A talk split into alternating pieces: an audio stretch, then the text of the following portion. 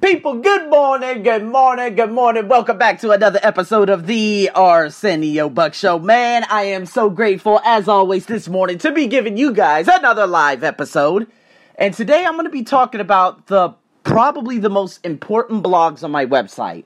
Now, I see practically every day there are a number of blogs that always get viewed. One is Remember, no one ever kicks a dead dog. Okay, that's basically the people who are out to make your life miserable, their lives are already finished. They've already given up. They've already thrown in the towel. They're already, you know, uh, it's a really terrible metaphor, but they're already that dead dog. Now, that's one of the blogs that I've talked about that Dale Carnegie actually t- talked about a hundred years ago. Okay, and then there's, of course, the empathic listening. And one of the most famous blogs of all has to be the emotional bank account. So, what I did, I actually found these application suggestions on how you can actually apply these to your life rather than me just giving you guys my stories. I've actually written down a couple of things that you guys can start today in blog form. So you guys can check out the blog, of course. Uh, and you can read some of the applications rather than me just speaking about them. So here we go. Let's get right into this. Number one. I want you to select a relationship in which you sense the emotional bank account is in the red. I mean, in the red, it's overdrawn. It could be all the things that you said to them or not listening, the empathic listening. This is this really has to deal with, of course, the father and the mother, and of course the son and the daughter.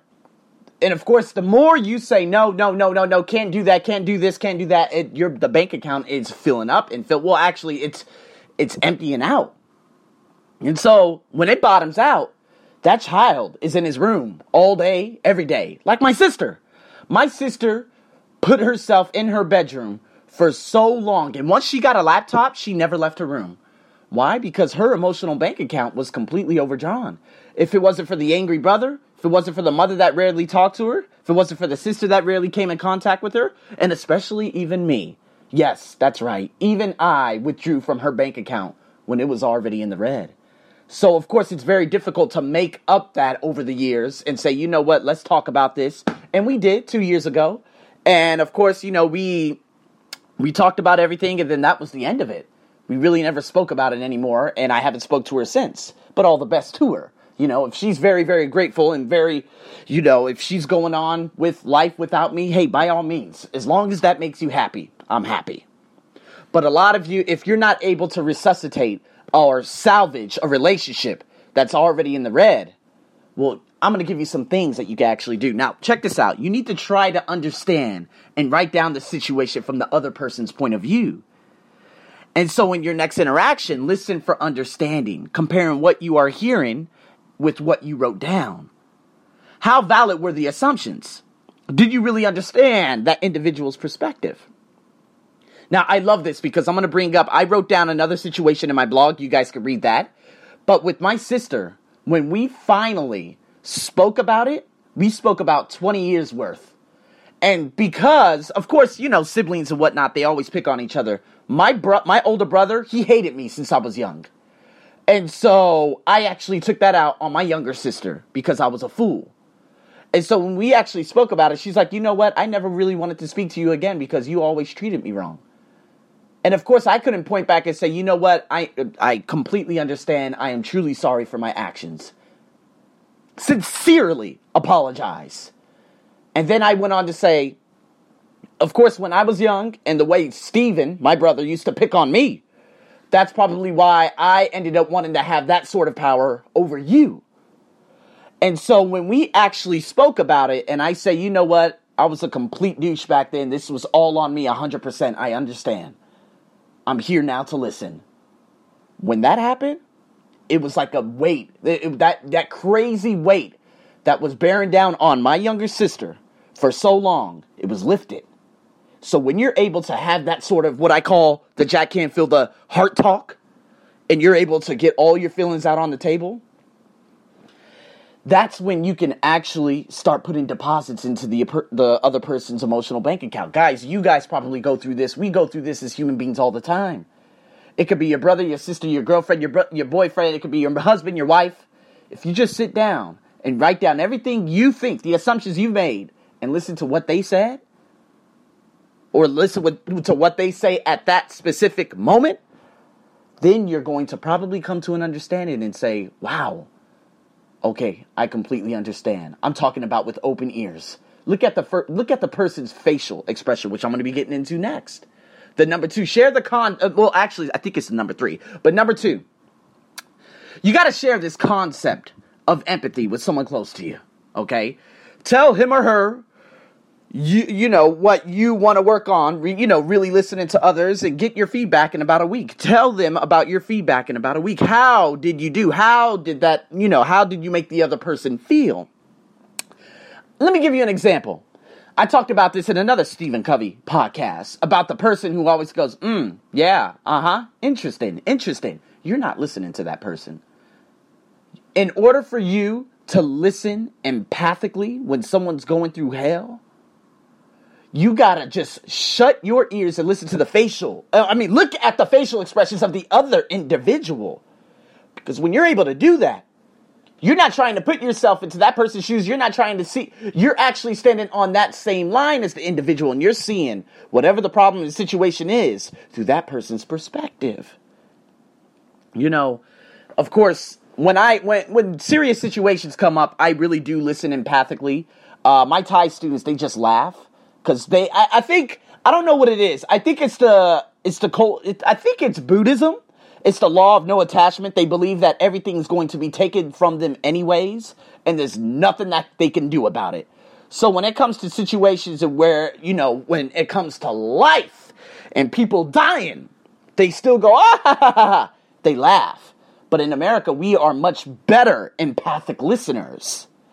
So when it came to, of course, what happened here in the north of Thailand just recently, 13 boys being stuck in a cave. It was going on 10 days.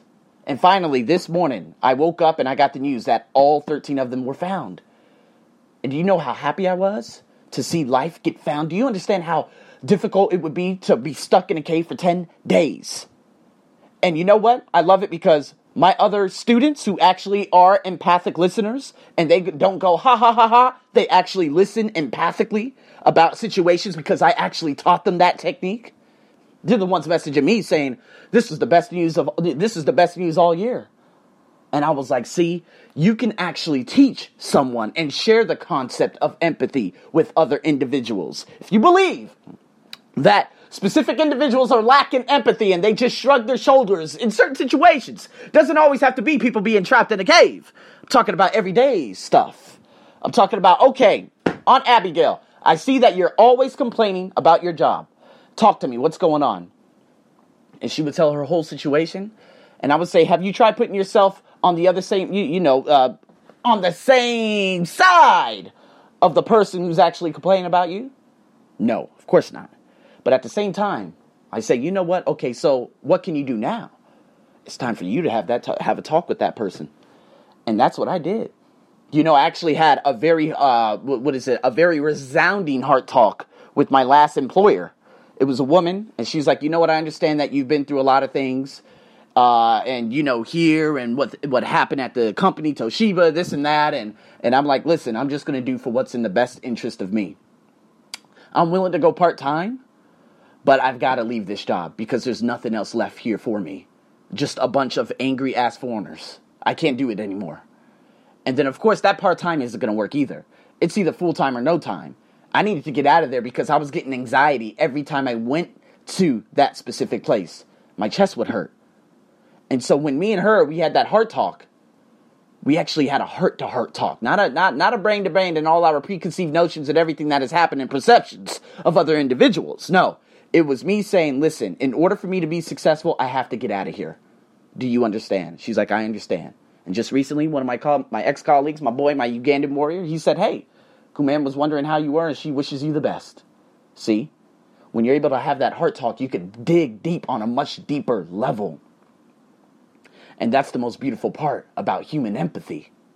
So try doing that. Try explaining with another individual. It's like the other thing that Jack Canfield talked about. He talked about always asking his wife, hey, you know what? How did I do today? She's like, you did an eight. You had an eight today. Eight out of 10. He's like, how can I be, become a 10? Now, of course, this could worry people into complete oblivion uh, that they need to be perfectionist in order to do this, in order to do that. But if he actually, when he went on to ask his wife, okay, how can I become a 10? She said, well, there was this situation that went wrong or this and that. And it's very difficult because it could be the littlest things and it could drive people to insanity. Oh, you didn't pick up the glass of water when I told you to. That's just foolish. You know what I'm you know what I mean? That's why my last dating relationship I had last year in November uh, with the girl by the name of Zern, it fell apart because she's like, "Oh my god, you didn't drink all the water. Oh my God, you didn't pick up my luggage. Oh my God, you didn't buy anything for me. You didn't ask me if I wanted anything from 7 Eleven. I was like, I didn't see you when I came out the restroom. It's not that big of a deal. She's like, well, it's the little things. And next you know, that that's how you drive people to insanity. But if you're talking about, oh, well, but let's say a bigger situation, then of course you could work on yourself as a husband, as a wife, as a girlfriend, as a boyfriend. So if we go into the next one, number three, the next time you have an opportunity to watch people communicate, cover your ears for a few minutes and just watch. What emotions are being communicated that may not come across in words alone?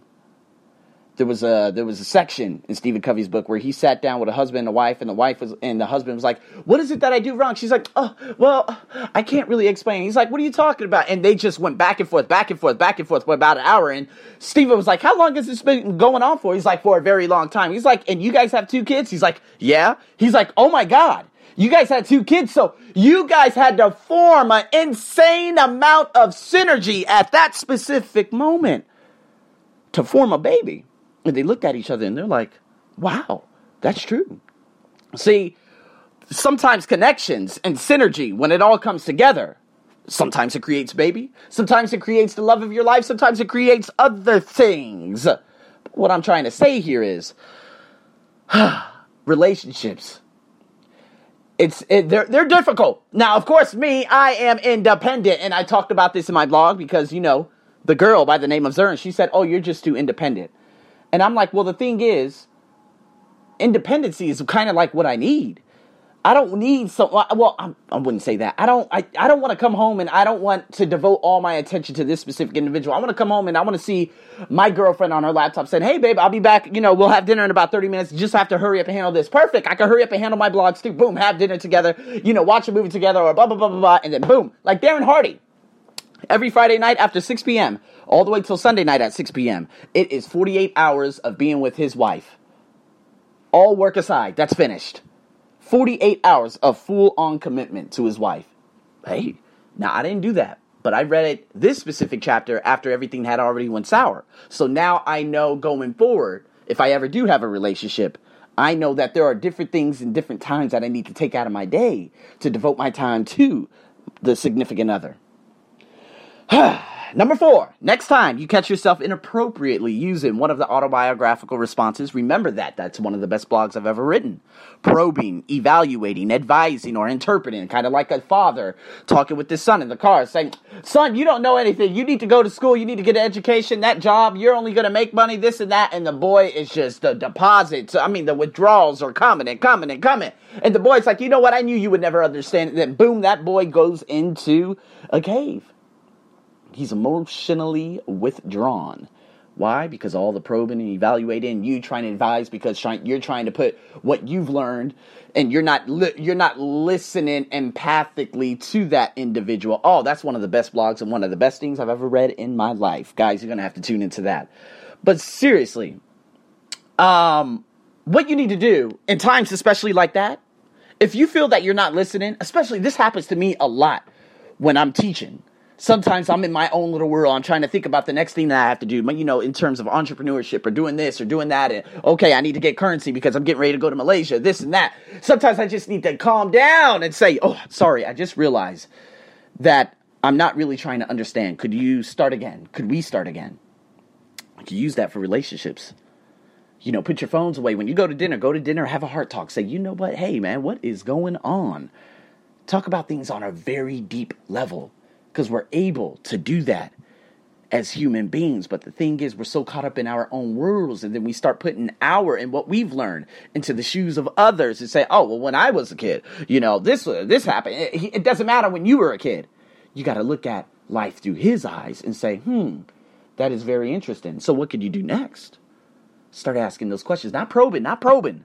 Okay, not probing. like what I said in the emotional bank account. But I'm talking about, hey, okay, let's see. So you believe that you can actually get more money by doing this? And then the boy would start to question himself and say, well, not really. And I'm like, okay, so what is it? And then he would start, and the thing is, you want the other individual to question his or her actions or his or her words. Because when that starts, you're just saying, hey, you know, I'm just trying to, you know, I'm putting myself in your shoes and I'm looking at life through. See, it's kind of like when I have a son. If my son, you know what, if my son says, you know what, school's for the birds, I'd be like, yeah, yeah, you're kind of right. He'd be like, really? Oh, to a certain extent. What do you mean? What do you mean by the birds? So school's for the birds, huh? That's what I would ask.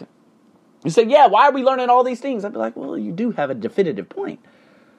And so what is it that you want to do? He said, Well, I want to do this. I'd be like, Okay, so for a career, you want to work for the next 40 years as being an auto mechanic and not save any of your money?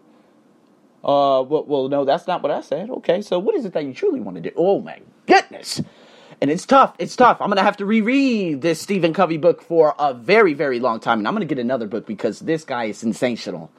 But guys, I just wanted to go over some of these uh, these techniques and applying the applications for you guys, of course, on this podcast. So again, guys, tune into the other Stephen Covey blogs. I've actually even put them into the blog that I'm going to post directly following this podcast, so you guys could go in, click, and you know, basically go on with a, your day. And in terms of, hey, learning, learning some of the most essential qualities of human beings and human beings, and of course, interaction. So, with that being said, guys, I hope you enjoyed this podcast. If you liked it, shared it. If you shared it, that means you liked it. This is your host, Arsenio, as usual. Stay tuned for more. Over and out.